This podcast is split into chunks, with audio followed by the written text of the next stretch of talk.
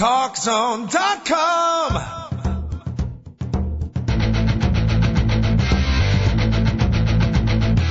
Now, Talk Zone presents Two Guys and a Mic, your mid morning break sports talk show. It's a passionate yet lighthearted look at the world of sports, featuring the coach, John Cohn, and the big dog, Joe Radwanski. They'll recap the games from yesterday, look ahead to the matchups tonight, and cover a lot more in between. Now, Two Guys and a Mic on TalkZone.com. And we do welcome you to the TalkZone.com on a beautiful snowy Thursday here in the fine city of Chicago where this outstanding program emanates from It's the Coach and JB bringing it at you two guys and a mic.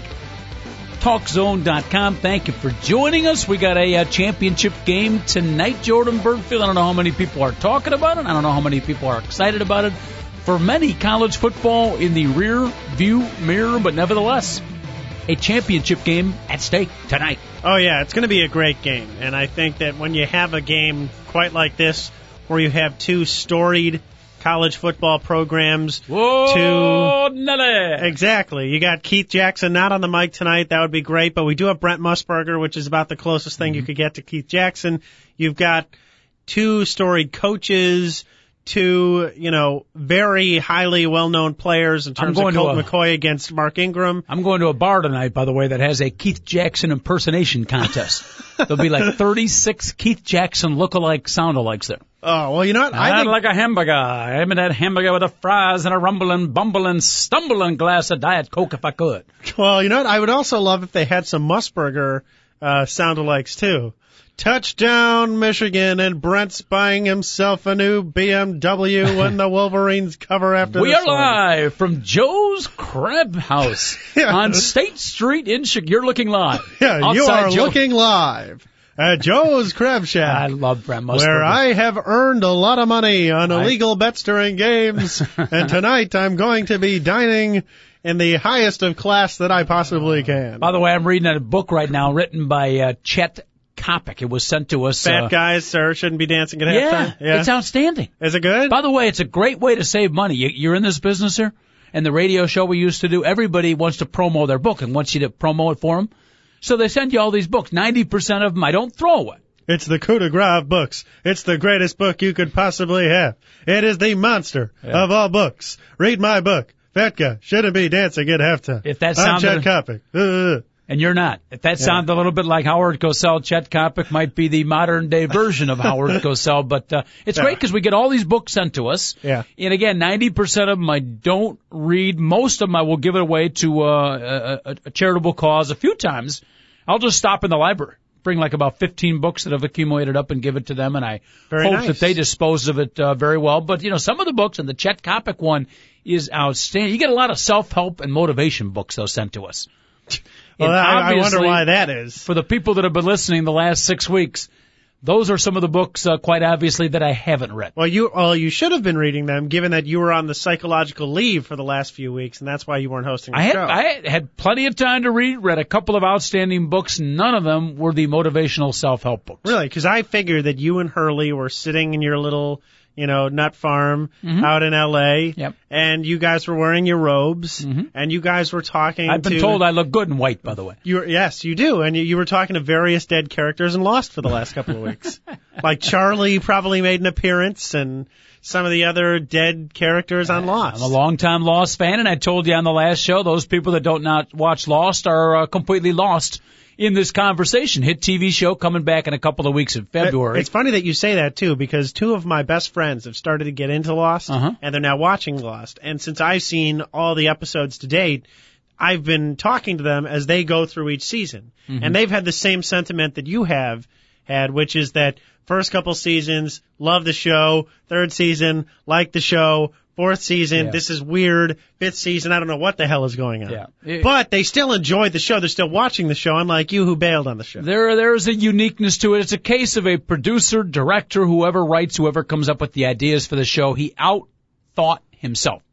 Like in sports terms, you got a team that's much better than the other team, and you can easily win the game, but you're, you know, all week long you're devising all these trick plays and all these other things, and it turns out you barely win by like two points.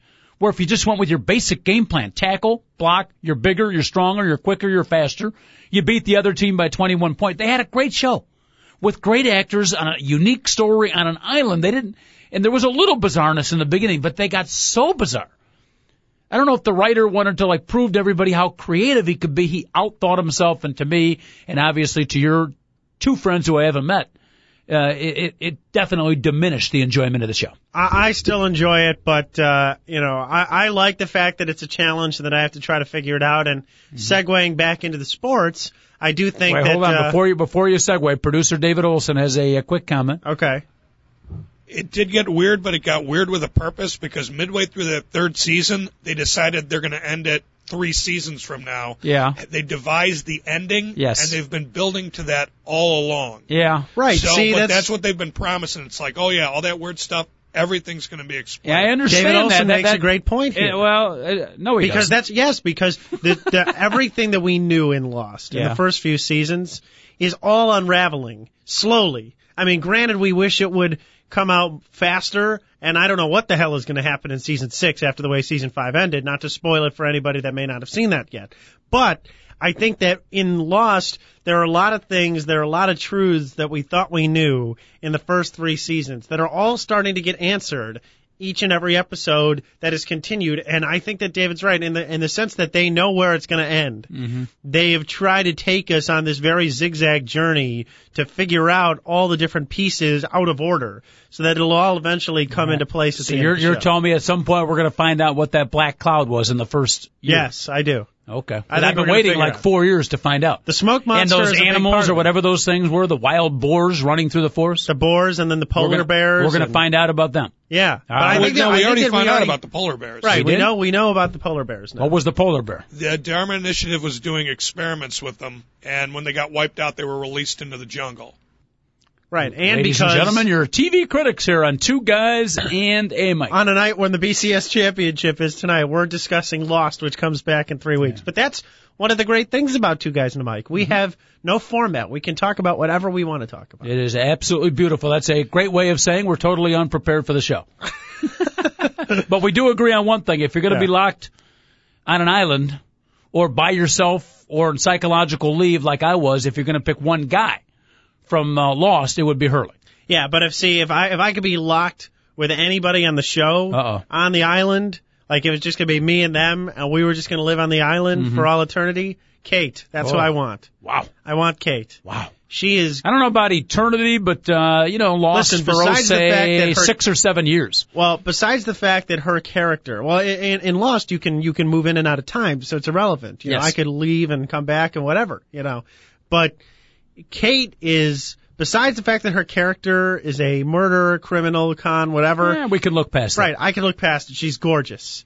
I mean, every scene that. of Don't her, get stuck up on details. she's gorgeous. I, I, me and Kate, we'd be fine. Yep. We, we would be, we'd have a happy life together. It's amazing how they all continue to look so well on the island without uh, any food. Yes, and it's Makeup, amazing how Hurley toiletries. doesn't get skinnier, considering he's been on a deserted island for years now. All right, Still now that we've covered the the Yeah. TV series coming up in February, 888-463-6748, our phone number here, Mike, two guys at AOL.com if you want to email us. I interrupted you. I deeply, deeply apologize. We do have a national championship game. The Crimson Tide taking on the Longhorn tonight. My initial premise, sadly, not that many people, including, sadly again, myself, a huge college football fan, not that excited, but you said many are. Well, you know what? I, I don't think that many people are excited about it, but I do think that there, you know, it. You know what the biggest problem with it is, Coach? It's that it's too far after the regular season is over, and every year we go through the same thing. This bowl season, which you like because you think all these games matter to the kids and whatever. That's fine, but these games take way too long to materialize. I mean, what what what is today's date? January seventh, January eighth. We're still we still haven't finished college football Yep. when the majority of the teams that played were done Mm-hmm. the first week of December. I mean, it's after a month of waiting.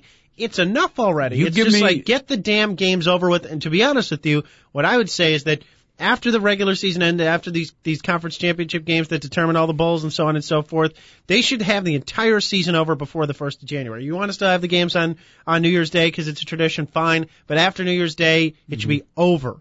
No more of this crap. It's just it's too much. It takes way too long to get Yeah, done. I completely agree with you. I think you play Alabama and Texas on December uh, 18th. About Huge a week ratings. or two after the regular season has ended, you got some preview time, time to get excited. You know, I'm DVRing it. I'm taping when I leave home tonight, like I do for all the sports games I want to watch. When I left today, I thought about it. You know, I'll be home tonight. I'll probably watch it, but it wasn't like must see TV. And I'm a huge college football fan, and we're talking about the national championship game, two story programs, two undefeated teams. How can you not be excited about that game? But I'm not. Right. It just it's the timing of it is poor. The timing of it is poor, and it's getting worse because. I mean, yesterday they had the freaking GMAC Bowl on mm-hmm. last night. Why that game hasn't been played three weeks ago, I don't understand because I don't know who, other than people who went to Troy, are fascinated with the men of Troy, or people that enjoy Chippewas of Central Michigan, would have watched that game last night. So it's just we've become inundated with these dumb bowl games, and and like I've said, I don't like the bowl games. I'd rather have a playoff system. I think it'd be better. You can keep the bowl games for the people that that want to keep bowl games and just have them be their, what they re- what they are, which is on, which is what you and I disagree with, but meaningless college football games. Mm-hmm. Keep them, but have a tournament so that it revives the interest and play the tournament and be done with it no later than January 1st. You want December to be your big college football month? Fine. But what college basketball does so well is they capitalize on the month of March and they make that month their month. This is our month. It's going to be our time. And college football, as they continue to drag it out, is now competing with college or is co- competing with the NFL playoffs. It's competing with all these other sports that are going on at the same time, and they they just need to stop with this long, you know, overdrawn thing and get the things over with because it would create more interest. By the way, uh, coming up next week, and David Olson, our producer, is going to put some musical accompaniment to it. We will uh, probably with the big dog, Joel Redwanski, next week sometime Joel is coming in. have a huh? Is Joel going to come in? Well, you say that with a question mark. Absolutely, the big dog is back. He was uh, brilliant on Wednesday's show, but we are going to have a uh, a look back, a recap, an ode to the many many bowl games of 2009 slash 10. We'll start with whatever was the Poinsettia Bowl. We'll finish with the NCAA championship, the highlights. Is there going to be a The long, memories. Oh, the memories. I'm sorry, the memories of the great bowl games. We'll do that next week. Is there going to be a long tribute to the Little Caesars Pizza Bowl? Well, I don't know about long, but I think uh, the Little Caesars Bowl will certainly get its just due rewards. What about the Meineke Car Care Bowl? Absolutely. Great moments in Meineke Car Bowl history will be part of the segment. Remember when Illinois played in the MicronPC.com Bowl? What was that, like six or seven years ago? Yeah. They played in the MicronPC.com Bowl. Now you, Mr. Bull, why don't you try to make a case for why anybody would care about Illinois playing in the MicronPC.com Bowl? I mean, are you a big fan of MicronPC.com? Before I make that case, let me just say here's how bad Illinois football has become. The I think the last five they would bowl kill games, to play in the MicronPC.com Bowl right every now. bowl game they're in, whoever sponsors it, that company like folds two years later. it's true. It's unbelievable. I know. Yeah. Whatever happened to MicronPC.com? Do they still exist? I don't know. I never figured out how to work it, so you know. Well, yeah, because when you what I what I've said before, and I'll say it again, Coach has the most unique way of accessing the internet, other more than anyone else that I've ever seen. Mm-hmm. Instead of using the address bar at the top of the screen, which is what 99.9% of people use to type in a bar. website and then hit go. That's what I use. No, you go to Google and then you type the website into No. the Google search, No, no, no. and then when the Google search comes up, you then decide Yeah. that you're going to choose the actual website's link No. from Google. You would be incorrect. I would not be. Wrong again, Buffalo Breath. May Yeah, a weird wrong. holy man tape your sister shut. Well, that that's that's a whole other discussion. May a crazed pole vaulter slip under your sister's dress. No, when I I, the Google just happened to show up on the screen. No, typically I will type it into the address bar. I'm not that dumb. I don't know. You typed AOL.com into the Yeah. Google bar, Well, that's because the Google bar was on the screen. right? But the address If the bar Google was bar wasn't top. on the screen, then I wouldn't have typed it in. I would have typed it into the address on the top. But the address bar was at the top. It's always at the top. Well, but uh, that's fine. But the Google was right there for you. So if Google is already on the screen, then it's just as quick as going to the address bar, correct? if you want to help Coach out wrong? with his internet surfing, eight eight eight four Wait, six wait, three sixty wait a minute, wait a minute, wait a minute. I'm taking a bad taking a bad rap here. If there's no Google bar, Okay. you go to the address bar, type in my AOL to get my mail. well, you type but- in AOL.com. Whatever. Yeah.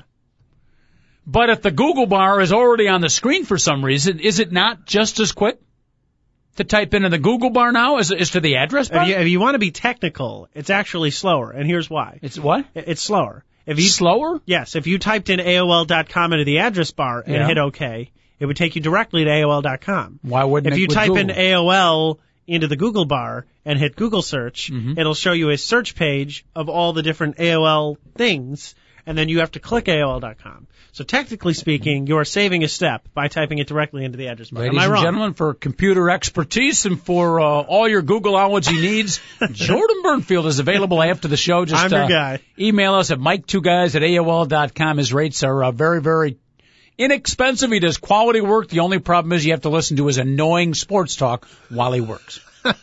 Which I apologize to everybody for having yeah. to do. Yeah. All right. Give me a quick prediction. Break it down. Alabama, Texas tonight. Who's doing the game? ABC? ABC, Musburger, and Herbstreit. Love them. Yes, they Brent are Musburger. fantastic. We, we were talking about the announcer start of the show. Brent Musburger. Oh, I mean, I know and Kirk Herbstreit he's a little aged, great. but he is aged just fine. He is still outstanding. Kirk Herbstreit is very good. Yes. The only thing I don't like with Musburger is when he calls him Herbie. everybody calls him Herbie though. Well, the Herbie thing needs to go a little bit, but uh, I love Musburger and Herbstreit, a great uh, addendum. They are. They are a great team, and uh, I think the line is four. Alabama favored by four tonight, and um, I- I've heard some people pick Alabama already. And if it was my dad, he would say, "Oh, well, I'm taking Texas because they're the underdog," and he think he has this warped view that the underdog always wins. I think that Alabama is going to win, and I I would love to see Texas win. I'm rooting for Texas. I really like Colt McCoy. I really think he's a likable person. I think that Mack Brown is an extremely likable coach. I really like Texas. I would love to see them win. I think they'd be the, the nicer story. But Nick Saban, despite the fact that he's a smug jerk, is a great coach. and I think that, you know, Mark Ingram obviously is a great back. They have a great defense, a lot better defense than Texas, in my opinion. And I just think that, you know, even though Greg McElroy isn't the necessarily the best quarterback, I, I believe that I read that he has not lost a game in high school or college as as a quarterback. And to me, that's really kind of a scary statistic. He's just a winner. And you know, if Alabama can play the way they've played all season with the stifling defense and a good running game, they have the formula to win. So I would take Alabama, but I really hope Hook'em Horns can come through with the win mm-hmm. tonight. What did you call Nick Saban? A smug jerk, because that's what he Wow. is. Wow. He is a he is to go a- out real quick to line number six and welcome in the head coach of the Alabama Crimson Tide, Nick Saban, joining us here at Two Guys and a Mic. Nick, how are you? Say hi to my good friend Jordan Bernfield. I won't say hi because I'm a smug jerk, and I like to wear straw hats because I think I'm Bobby Bowden and Bear Bryant, and I am rude to the media, and I always renege on where I'm going Mm-hmm. in terms of my job, and I'm just not a nice guy. Except for the Blind Side, he actually showed personality allegedly Yeah, like for three that. minutes. I haven't seen the movie yet, but I've heard Nice. that that the personality was extracted with the scalpel Yeah. from Nick Saban for three minutes in the Blind Side. Quality acting debut by Nick Saban. I saw the movie. I was shocked. We had a little cameo from Saban, from uh, Phil Fulmer, the ex-Tennessee coach, and Lou. Lou I, Holtz. I love. Have you ever watched the Dr. Lou segment on ESPN? Is there a better segment than Dr. Lou? Oh, he's got man. the speech problem now. You can't even understand anything he's saying, but he's so fun, and you just love Lou Holtz. I love him. Big All right, fan. we are going to take a quick break. Anybody, anybody out there excited about a national championship game tonight? Talk some Alabama and Texas. 888-463-6748. You can email us at Mike2Guys at AOL.com. Coming up a little bit in the show, we jump off the sports page. Our interns, our hardworking intern staff here, under the tutelage, the direction of producer extraordinaire David Olson, have searched through church bulletins church bulletins, if you can believe that, and found some of the humorous things from church bulletins. Uh, Can we also talk about uh, Agent Zero later? I don't know what Agent Zero is, but if you got it, we'll talk about It's it. It's his IQ. Quick break, back in a minute, talkzone.com. Don't you go anywhere.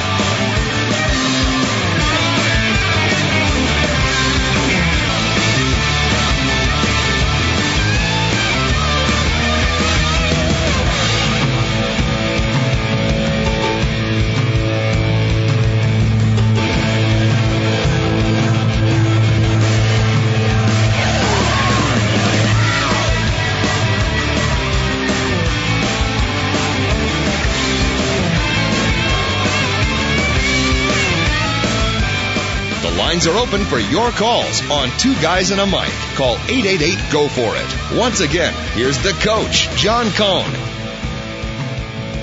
All right, welcome back. TalkZone.com. Again, I'm trying to uh, hold the voice back a little bit, JB. So I'm going with a little more mellow conversation. I've been contacted. It is. I feel like there should be some like Jack Johnson music playing in the background, I, and I, I just can't uh, can't exert the enthusiasm. I feel fine. Yeah, Just the voice is a little shot. I'm coaching uh, a lot of basketball games this weekend. I got to announce a high school game, so I'm trying to save my voice. So I'm apologize if I sound a little mellow for sports talk. I've been contacted by a couple of smooth jazz stations here in Chicago. Yeah. and they'd like to hire me to uh, as a lead-in to uh, Ramsey Wilson, I was just gonna say Ramsey Lewis. the show has a much more mellow feel today. It's like call in and listen to us with our Yeah. smooth tones, talk about sports. Yeah, you know what though? and I whatever listen. else we got going on, and we're gonna play some very melodic guitar music for your enjoyment today. Texas's running game or Alabama's defense? Let's think about it while we listen to a little Miles Davis. Uh, Out of sight, my man. Yeah, You know what? I, and and some Rod Burgundy is always accepted too. my Compelling and rich. Monday's show where I had like zero voice at all, and I was practically whispering. And God, Yeah. thank our uh, outstanding producer David Olson who does the work of nine men.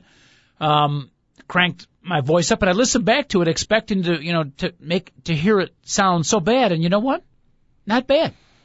No, Without tooting my own horn, I think I do mellow pretty well. yeah, you did a very nice mellow job, and I think you don't have to be we're gonna. Your get- voice is fine. we're gonna get some saxophones, and we're gonna get some nice big cellos, and we're gonna start up a band here on the TalkZone.com. Eight eight eight four six three sixty seven forty eight. You called him Agent Zero. Or Agent I Zero. That's no his idea nickname. what you were You talking never heard about. his nickname? I Gilbert really Arenas? haven't. I really haven't. He's an outstanding player, but obviously he's been in the news. Another athlete in just a wee bit of trouble. Gilbert Arenas and apparently David Stern, the wizard of the NBA, has spoken. Yes, he has suspended Arenas for the rest of the or No! indefinitely. Oh no! So he may it may be the rest of the season. We don't know. We don't know how long that is. It's an open-ended suspension without pay. Uh, and one of the funny things that Stern said is that Arenas is not fit to wear a uniform in an NBA game right now. And considering the fact that A, he brought an arsenal of guns into the locker room, B, he pointed one at his teammate, C, he showed no remorse whatsoever except for his pre-prepared lawyer statements that did so.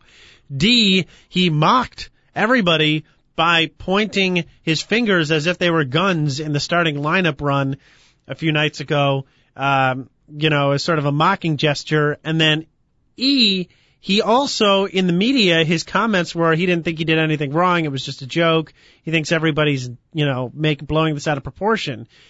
I mean, I, I'm really struggling to find a bigger idiot in the universe right now than Gilbert Arenas. Like, I, I think that there, you could make the argument that there are people who are as big an idiot as Gilbert Arenas, but I'm not sure that you can make the argument that there is a mm-hmm. bigger idiot in the universe currently than one Agent Zero Gilbert Arenas. I hate to call anybody an idiot. Uh, well, what to would do you that, call somebody one- who is pointing guns at his teammates in the locker room? I would say his the his actions.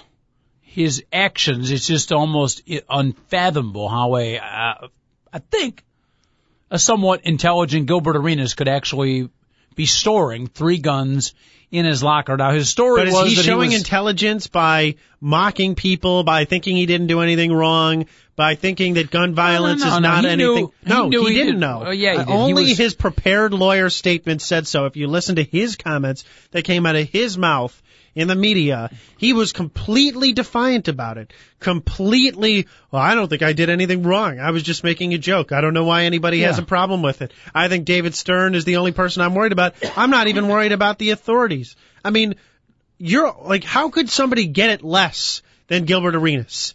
I mean, just because you have a high paid attorney because you're a rich athlete doesn't show any sign of intelligence in my mind. I think it's absolutely fair to call him an idiot, and I will call him an idiot again. There it is. Jordan Bernfield speaking out on two guys and a Mic Gilbert Arenas. Uh, I, his explanation was it not, and again, this might have been, you know, thought up after the fact that he was trying to get the guns out of the house to protect his, was it kids?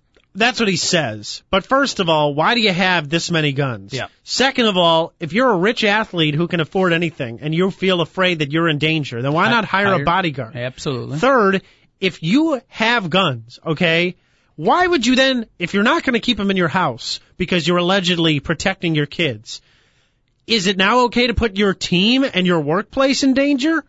I mean, is this the is this the thought process of an intelligent person? I'm not going to keep them in my house.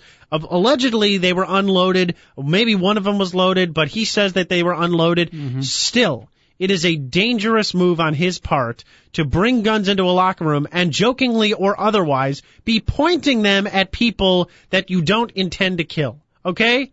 That's stupid. That is idiot behavior. That is behavior of someone who is incapable of logical and rational thought. By the way, the other player, uh, correct me if I'm wrong, Jarvis Criterion, also Crittenton. who? Crittenton. Him too, also uh, pulled out a gun. Well, Right? he pulled out one of Arenas's guns, I, I believe. I mean, Arenas has an arsenal. He didn't like have his own, Johnson. so he pulled the gun out. He said, "Excuse me, Gilbert, can I borrow one of yours?" Yeah, thank. All right, man, get out of my face. Yeah, I mean, it's like So he gonna have- borrowed Arenas's gun to point the gun at him. I, I, allegedly, Oh, that was one of. Arenas's guns. Alleged. Now, I, I could be wrong about that. Maybe he was. Maybe he's got mm-hmm. his own arsenal in the Wizards locker room. I want to know why the Wizards didn't do anything about this. They had to have known that there were guns in the locker room. I think that the Wizards franchise should be severely penalized for this. And I think David Stern did the right thing. I don't think that I would have any plans to bring Arenas back into the NBA for a while. You've already got a league that fairly or unfairly is classified as a thug league with a bunch of thugs and a bunch of rich, uneducated athletes that don't think and get into trouble a lot and do a lot of things that are ill advised. And then you have this, okay? You have two players on the same team pointing guns at each other in an old off, old fashioned cowboy draw in the locker room.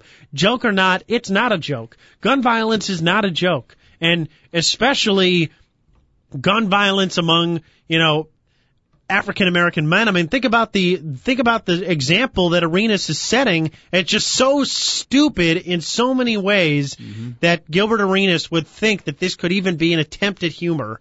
It just, you know, I, I think David Stern is exactly right to suspend him with an open-ended suspension. And if I were him, I would keep him at least out for the rest of the season. I would. We read the Chicago Tribune, Chicago Sun Time, Daily Herald newspaper, whatever the newspaper it is that you prefer to read here in the Chicago area, and I'm sure our listeners uh, in in big cities at least across our vast listening audience feel free to hit the laugh track. Here in Chicago, it's it's literally almost every day, sometimes twice a day. Sadly enough, where you read about some tragic drive-by shooting, some Right. senseless killing. And uh yeah, and again, I don't want to get the whole argument of our athletes role models or not, but your point is well Right. taken there, especially with that as a precedent. I'll give Gilbert Arenas two other words of recent vintage. Two words to think about. Plaxico Burress. Yeah. Right. I mean, it's not like this stuff doesn't happen all the time. It happens all the time, and these athletes think they're invincible. And furthermore, I don't want to get into a whole political discussion, mm-hmm. but to me, this is further proof why people don't need to carry guns. I mean, when the Constitution was written and the Bill of Rights said people had the right to bear firearms, that was in a different time. Okay? It was a totally different time than it is now. Okay? People don't need to be carrying around firearms. There is no reason, no reason why Gilbert Arenas needs to be in possession of all these guns. Mm-hmm. Just as there was no reason why Tank Johnson needed to be in possession of an arsenal in, in Glencoe or a Gurnee or wherever he lived. It's just not needed. And these athletes do not need to be carrying guns. And if they feel that they are in danger, like we said before, get a damn bodyguard. You have all the money in the world. Get yourself a bodyguard. They will protect you. You have the money, unlike many people, to protect yourself in extra careful ways that not everybody can. So get a bodyguard if you feel that you're in danger. Don't be carrying guns into the workplace or into the locker room. There was a, uh, a story just a couple of days ago, I think it happened. Just to give you an example of how uh, unbelievably senseless slash sad these stories can be. There was a, a, uh young lady, fairly young, ex-husband, who had been trying to get, they were married for like 15 years. Right. Had been divorced for three years, trying to get back together. The husband was. And she was continuing to say, no, it is over, it is over. Apparently he bought her a Christmas present. She said, I don't want it, returned it on the, his doorstep. He then threatened her. He then threatened, literally, threatened via the phone. I think she even put on speakerphone where somebody else was in the room so they could hear it, that I am going to kill you. Yeah. So she was fearing for her life and she was out at a shopping center. I think, and, uh, and asked for a hotel or one of the mall security. And it wasn't, Kevin James. It was not Paul Blart. It was Mall not Cop. Paul Blart Mall Cop, but she asked for security to walk out to the car, and she even told her current boyfriend when she had left the house earlier in the day, "Hey, I might not be coming back. He's going to try to kill me." And sure enough, the well, the, the the uh, mall security guy walks her out to the car, makes sure everything's fine. She's in the car. The mall security guy, true story. You know what I'm talking about? No, I haven't heard this She, story. the mall security guard starts walking back to the mall. He gets about uh, maybe 30 seconds away, halfway back to the front doors, and this guy takes another car and crashes it into her- her car to pin her in, gets out of the car with the handgun that you so much want confiscated, shoots her four times, and she's dead. It was like she knew this guy was going to get her, and there was nothing she could do about it. Again, senseless, sad. The guy's already turned himself in, so he's going to be It just it's it, there's no reason for it. There is no reason. I cannot think of a reason. You know, if you want to go hunting in the woods and the and rural areas in the United States, mm-hmm. Then you can get some government license thing so that you can go out and you can do your hunting for a couple hours and then you return that gun and be done with it. But I just don't know why regular civilians need to carry them around. I just think it's it only leads to disaster. It never turns out to be anything good. See, but the pro gun advocates would say, well, if that woman in the car Yep. had a gun, that never would have happened. Yeah, well, so 'cause she then they, then they'd protected both be dead. It's Then- like it's like on the uh, you know airplane security. Give everybody a gun, Right. and then, you won't have any terrorists on the airplane. Right, so Yeah, then they'd you know. both be dead. That's the problem. Then they'd both be dead. If she had a gun, she'd shoot him, he'd shoot her, they'd both be dead. And then there'd be two guns laying on the ground Mm-hmm. next to two dead people. It's just not, I just think it's not smart at all. Anybody from the NRA out there? You want to talk Alabama, Texas? Feel free to give us a call. Yeah, that's a really good segue. Eight eight eight four Guns six and three Alabama sixty seven football. forty. Hi, it's uh, Bobby from Bolingbrook here. I think Alabama's gonna win by two. Now tell that son of a gun who doesn't want guns that I'm gonna come over to his. Yeah, that's a perfect segue. Oh, and- and- and, Bama uh, football right into yeah. guns. I'll now hang up and listen for my answer, and I hope Texas's defense comes through. Yeah. that is that is a great that is a great segue. But it's just you know it it, it just a sad Laughing, thing. but it's a it's a very sad. no, it is. Now, uh, let's move on to something more positive because I don't want to be the beacon of negativity anymore. Yeah. All right. Eight eight eight four six three six seven four eight. The phone number. We're going to take a quick break. JB Jordan Bernfield. He's young. He's single. He's extremely eligible. And ladies, one thing that we can guarantee you, if you go out with him, he will not have a handgun with him. No guns. But you might get two tickets to the gun show if you're lucky. You can email us at Mic Two Guys at AOL dot com. I'm the coach. He's not. Two Guys at a Mic dot com. Ron, stop calling your arms guns. Back in about 38 seconds. Don't go anywhere.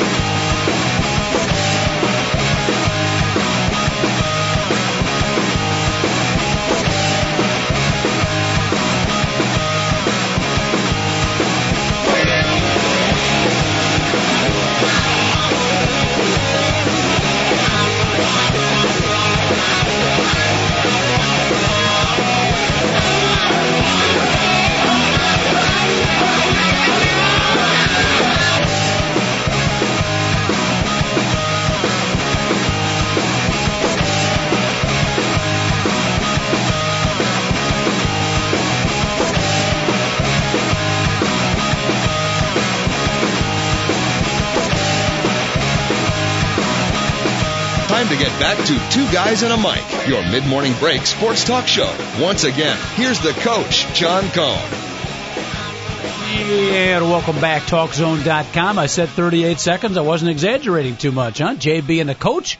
It was with 37.2. Bad Eh, job. close enough. National Championship Thursday, big game tonight. You got the Gilbert Arenas scandal, NBA basketball, NHL hockey. You want to talk some hockey? We are right here for you. By the Good way, little speaking of original hockey, sixer tonight. Huh? Blackhawks and Bruins. I was going to say, speaking of hockey, uh, we don't get to flex our sports muscles, sports ego too much here in the city of Chicago, at least in uh, recent decades.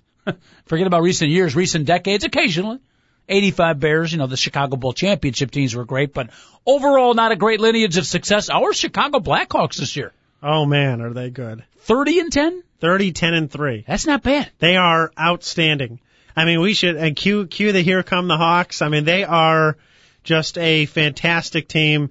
In my opinion, they're the best team in the, in the National Hockey League. I don't really think it's that close, to be honest with you. I mean, New Jersey and Washington and Pittsburgh and San Jose are all really good teams, but the Hawks are the deepest team. They're the best team. They have the most firepower. And there's even rumors that the Blackhawks could end up with an Ilya Kovalchuk before the trade deadline. And if they were to land him, to put this in in regular sports terms for for our people that Uh, are Ilya, who? Ilya Kovalchuk, for those people who may not know much Ilya about Kovalchuk hockey, last year.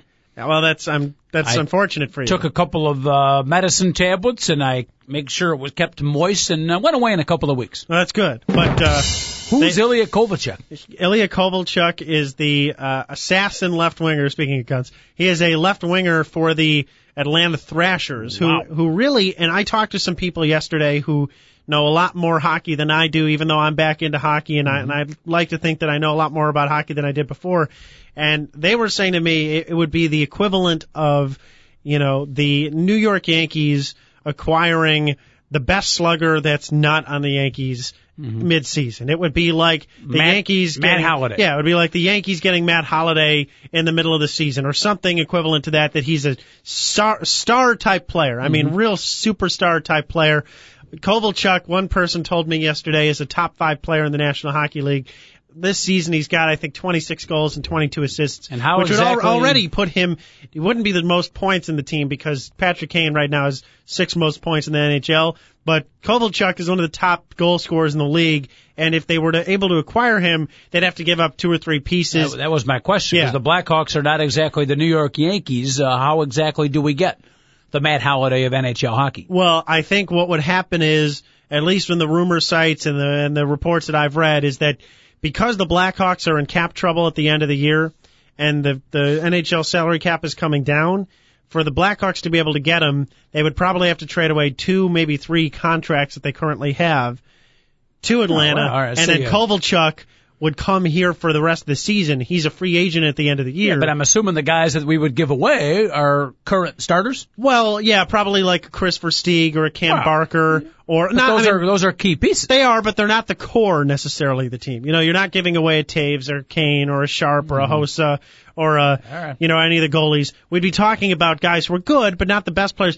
You get Kovalchuk in here, he's gone at the end of the year. You resolve your cap problem, but maybe you win the cup at the end of the season. Jordan Bernfield getting greedy, folks. We're 30 and 10, best record in the NHFL, and all of a sudden he wants to pick up the number five player, one of the top five players That's in what the that's what we've been hearing. It'd be really cool. The You wanna- so the National Hockey of League, is that what we're calling it now?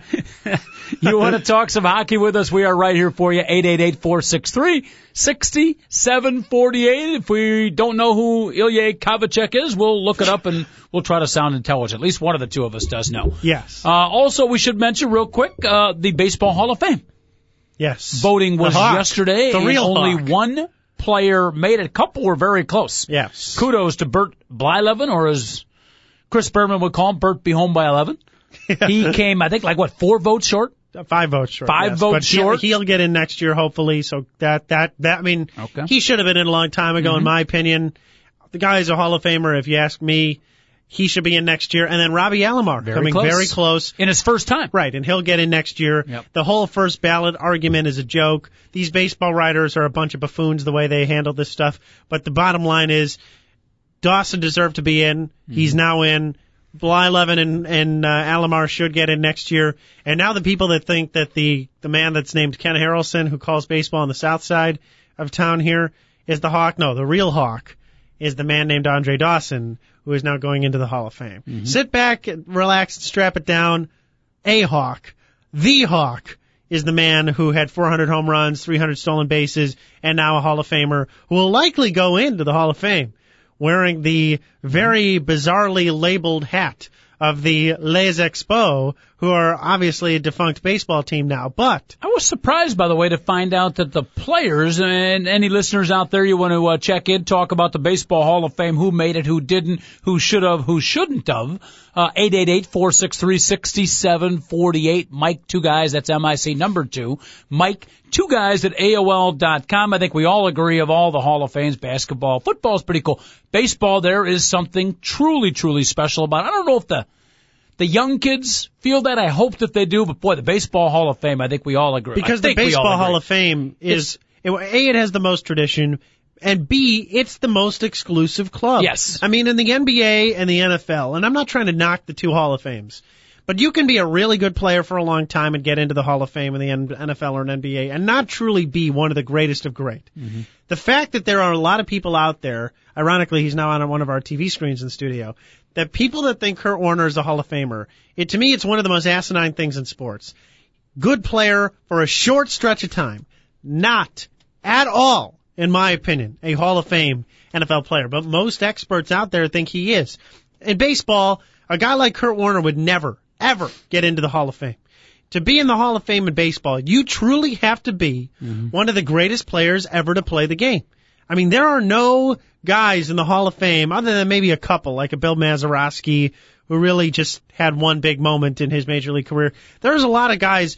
uh, There's, I was saying that there are very few guys in baseball's Hall of Fame that don't really, really, really, really, really deserve to be there. Yep. And and to me, that's I think a commentary on the fact that Bert Blyleven hasn't gotten in yet, or that Robbie Alomar didn't get in on the first vote, or that there's no unanimous you know, other than or Babe Ruth was he? Or no, Babe Ruth wasn't a unanimous. There's never been a unanimous vote for the Hall of Fame, which is stupid. But the point is, is that it's a really, really exclusive club, and that's one of the great things about it. So when you see a guy like the Hawk get in there, good for him because he deserves to be there, and he is truly one of the greats of the game. not only one of the greats of the game, but Andre Dawson, truly one of the uh, classiest. Yes. One of the genuinely nicest guys to ever play the game. Great defender, great base runner, uh, five tool player, Right. and and not like some of the current athletes. He was not the six tool, if you know what I mean. I mean, he he had a great attitude to go along with his ability. It took him a while to get in, and I think he's not like a first ballot guy, but a great all around player, and more importantly, he just what a classy, classy, classy individual. Absolutely. And and one of the things that I actually heard this coming in on the radio while I was driving in today, and I thought this was an interesting point. And and Dawson to me, you know, like you said, coach, fantastically classy and always been a great guy, very stoic figure. But I heard a host say this morning on the radio that, you know, a guy's personality shouldn't matter in terms of the Hall of Fame. That if he's a nice guy, that's fine, but that shouldn't help or hurt his chances of getting into the Hall because what only should matter is his resume as a player hmm. for should be what he what puts him in or not. And I think it's an interesting point because I think a lot of people, I think a lot of people that have been in the Hall of Fame and some people that are not in the Hall of Fame, one of the biggest problems or one of the biggest pitfalls for them not being in the Hall of Fame is their personality. I think nicer guys tend to get a lot more votes and that the not so nice guys or the jerkier guys or the guys who've had off the field issues don't get it. Now don't misconfuse this as me saying that guys who did steroids because that is that is a that is cheating on the field. I mean if you're a bad guy but you didn't cheat, I mean you should still get into the Hall of Fame. It's not the Hall of Fame in personality, it's the Hall of Fame as a player. Are the voters machines, computers, or humans? Humans. If the voters are humans, the attitude and the way they treated people, right or wrong, it's going to make, it shouldn't make a big difference, but when things are close, it, it, I think it can be a small factor. It, it can be. I'm not. I think you're right. i but I'm, But but his point was, and what I t- tend to agree with is, it really shouldn't be theoretically. I mean, it really shouldn't matter, even though it does. It shouldn't matter what a guy's personality was, so long as he wasn't a cheater, so long as he didn't do something to disgrace himself as a player. Mm-hmm. You know, if he's not a nice guy, well, you know, if he still had the numbers and still was one of the greatest players of his generation, he should probably, st- or not, he should not probably, he should still be in the Hall of Fame, regardless of the fact that he might have been a surly person or a bad guy. Hmm. That's just, I, I heard that coming in, and I and I do believe that's that to be true. I hmm. think that that Dawson, though, on the contrary, was as good a guy as ever. And if you listen to, remember Ryne Sandberg's speech, in 2005 when he was elected to the Hall of Fame, and I and I and he, you know, for for those of you who may or may not remember, it was really one of the most amazing speeches for a Hall of Fame induction. From a guy who, as a player, was a very quiet guy. you guy. could barely get a quote Right. from. It was a phenomenal speech. It was an incredible. It was like the, the ghost of Jimmy Valvano took over Ryne It, it was. It was an incredible, incredible speech. And you remember when he talked about Dawson and what a fantastic teammate he was and what and how he was one of the greatest that there ever was and that hopefully one day Dawson would join Rhino in the Hall of Fame and now he is and that's a really nice thing. And the other thing about Dawson is some people will look at his numbers and say that they aren't quite as great as some of the other guys who have played recently. Well, Dawson didn't do it on steroids. Many of the guys that are that now have better numbers than him did. A and B, Andre Dawson had two destroyed knees for the for the majority of his career and still stole 300 bases in his career, still was until the knee problems took Yeah, he- over him and he really couldn't run anymore, really couldn't move anymore. he looked like the black Kirk Gibson the last couple of years running around the bases. Right, he was. But but my point is is that before the knee injuries really Yeah. took over him, he was a really great stolen base threat. Oh, yeah. And and he was a guy who on bad knees was such a strong and powerful and talented Mm-hmm. hitter that he was still knocking 40 bombs out of the ballpark. night. Probably the second best set of quadriceps that I've ever seen in a baseball player too. Yeah. I mean, he was he had a great physique on him. Ivan DeJesus, you remember him? Yes, I do. For the Chicago He's one of the Cubs uh, base coaches. Tremendous pair of quadriceps. and I've never noticed his quadriceps. Oh, come on. But I noticed. Surely you just.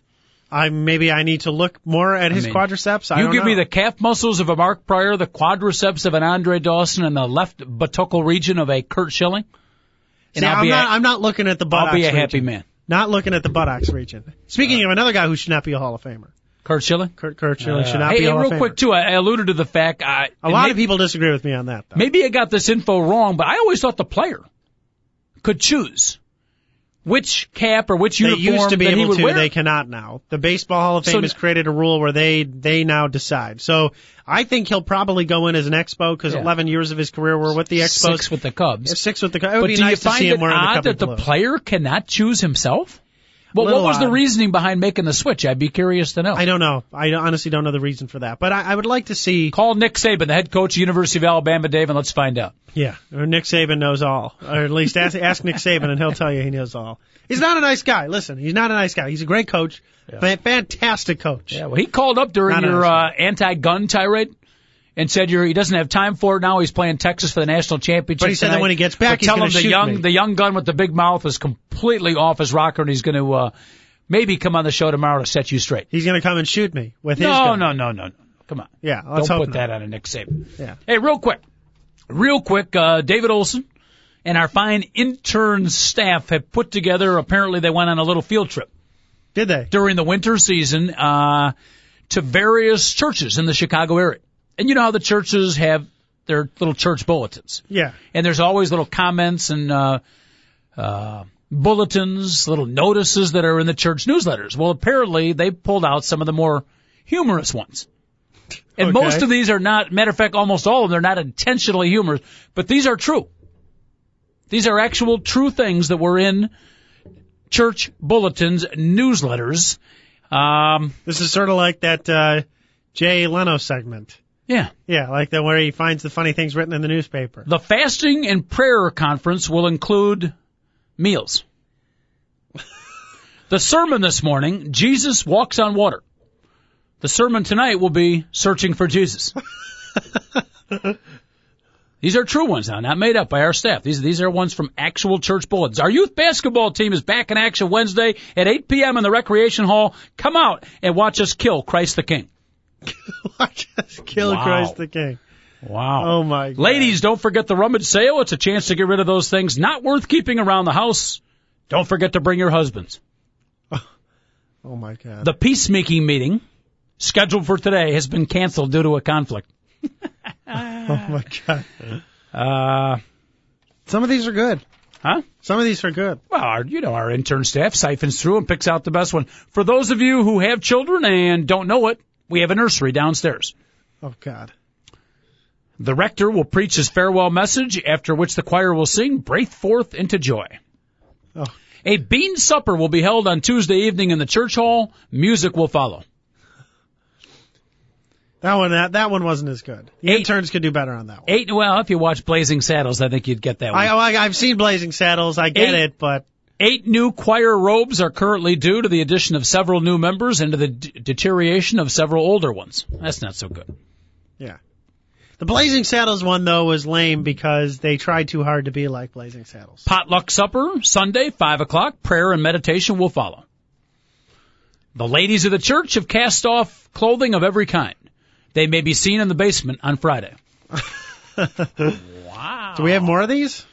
This evening at 7 p.m., there'll be a hymn singing in the park across from the church. Bring a blanket and come prepared to sin. They forgot to put the G at the end. Oh well, come prepared to sin. Bring a blanket ready. and come prepared to say. See, one letter. It's Yeah. amazing how much one letter can make a difference. The pastor would appreciate it if the ladies of the congregation would lend him their electric girdles for the pancake breakfast next Sunday. See there again. One letter out of place. Yeah. He meant to say griddles, Yes. But the ladies are instead donating their girdles Well, to the, the, one, the one letter thing. I was once driving in the highway out of the city, and there's a Home Depot Yeah. off the highway, and the was still lit, and pot was still lit. And so the home and the DE of Depot were not lit, or were not lit. So I was like, oh, I always wondered where you get the pot. Apparently, you get it right over there. Uh, low self-esteem group. The low self-esteem group will be meeting Thursday at 7 p.m. Please use the back door. the eighth graders will be presenting Shakespeare's Hamlet in the church basement Friday at 7. The congregation is invited to attend this real tragedy. Weight Watchers. Oh, here we go. Weight Watchers will meet at 7 p.m. in the First Presbyterian Church. Please use the large double doors at the side entrance. Ah, nicely done. Want to thank our intern staff. Six of the nine, by the way, no longer part of our staff. They moved on to higher paid jobs, Jordan. Yeah, I heard that a few of our interns got fired. That's It's really- unbelievable. We can't hold on. We we hire them or we bring them in. You know, many interns work, as you well know. You were an intern. I was. Intern, I, intern, your turn, my turn Yes. at the WGN. It's uh, a lot of work, great experience, but as far as pay, not so good. Well, see, I got paid to be an intern at WGN. The interns now don't get paid. I was actually think I think the last intern to get paid, really? but I didn't get paid much. Mm-hmm. But it was a nice little stipend during the summer in college, you know, to get a little money to. Yeah, you know, it's great experience for you. Now, you know, when you're on your like your ninth year and they tell you you're still in your internship, you might get the feeling that maybe that they're using you a little bit. Yeah, that, at that point it's it's not so good. But uh, no, I mean, no, I did two internships in this town where I did not get paid, and then Oh, I uh, this internship I did. I got to read one more. The associate minister of the church unveiled the church's new campaign slogan. Last Sunday, I upped my pledge. Now up yours. oh man. Oh, that's outstanding. 888-463-6748. JB and the coach with you for about three or four more minutes. Here's still time to sneak in a couple of calls. National Championship Thursday, Jordan. If I can conclude your analysis of the big game, Alabama, Texas. If you didn't join us early, we kind of all agreed that the excitement level is not as high as it should be because it's so late in the season, but still. You got to get juiced up. It's the big game. It's the national championship. Two undefeated teams.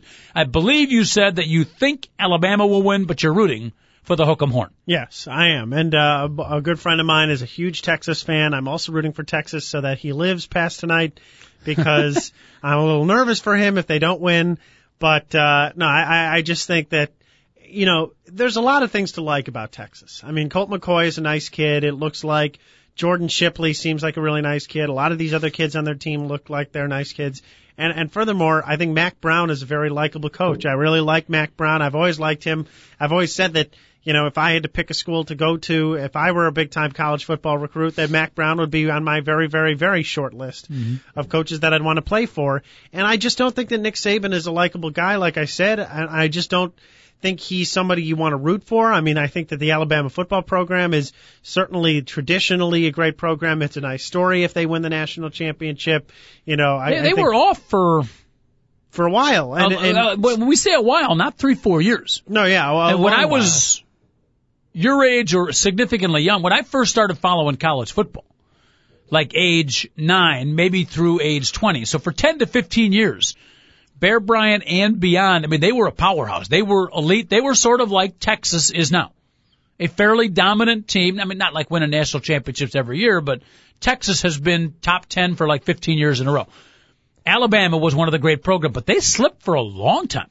They did, and I think that uh, it's a credit to Nick Saban that they've been brought back. I mean, he's Bringing in Mike Shula to turn around the Alabama Crimson Tide program. I was like, Mike Shula. then they brought in Mike Price, who was doing all that Yeah. stuff down there. That Good coach, great coach, just had a uh, Had slight some- drinking problem. yeah had some off the off the field Yeah. issues, and so By the way, they the- got rid of him. One of the places I visited during my vacation was Islamorada in the Florida Keys, and their motto is uh, Islamorada. The T-shirts say this: "We are a drinking town with a fishing problem."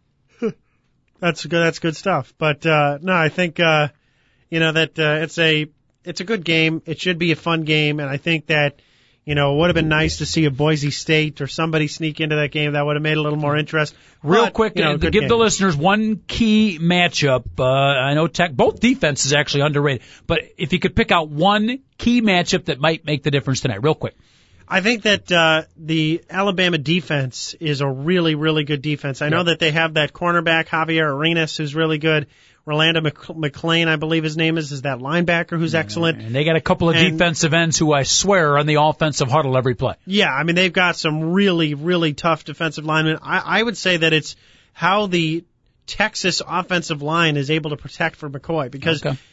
Ndamukong Suh had and and his Nebraska cohorts had nine sacks on McCoy in the Big 12 championship. And if that stuff happens again, I would think Alabama could blow him out because Beautiful. I just think McCoy is not he's not good enough. No quarterback is good enough to get flattened like that so many times and still win the game. Beautiful. Jordan Bernfield, phenomenal job as always. You'll be back, God willing, uh, next week at some point. Yes, sir. Beautiful. Two guys and a mic. We thank you so much for listening. David Olson, all of our interns out there.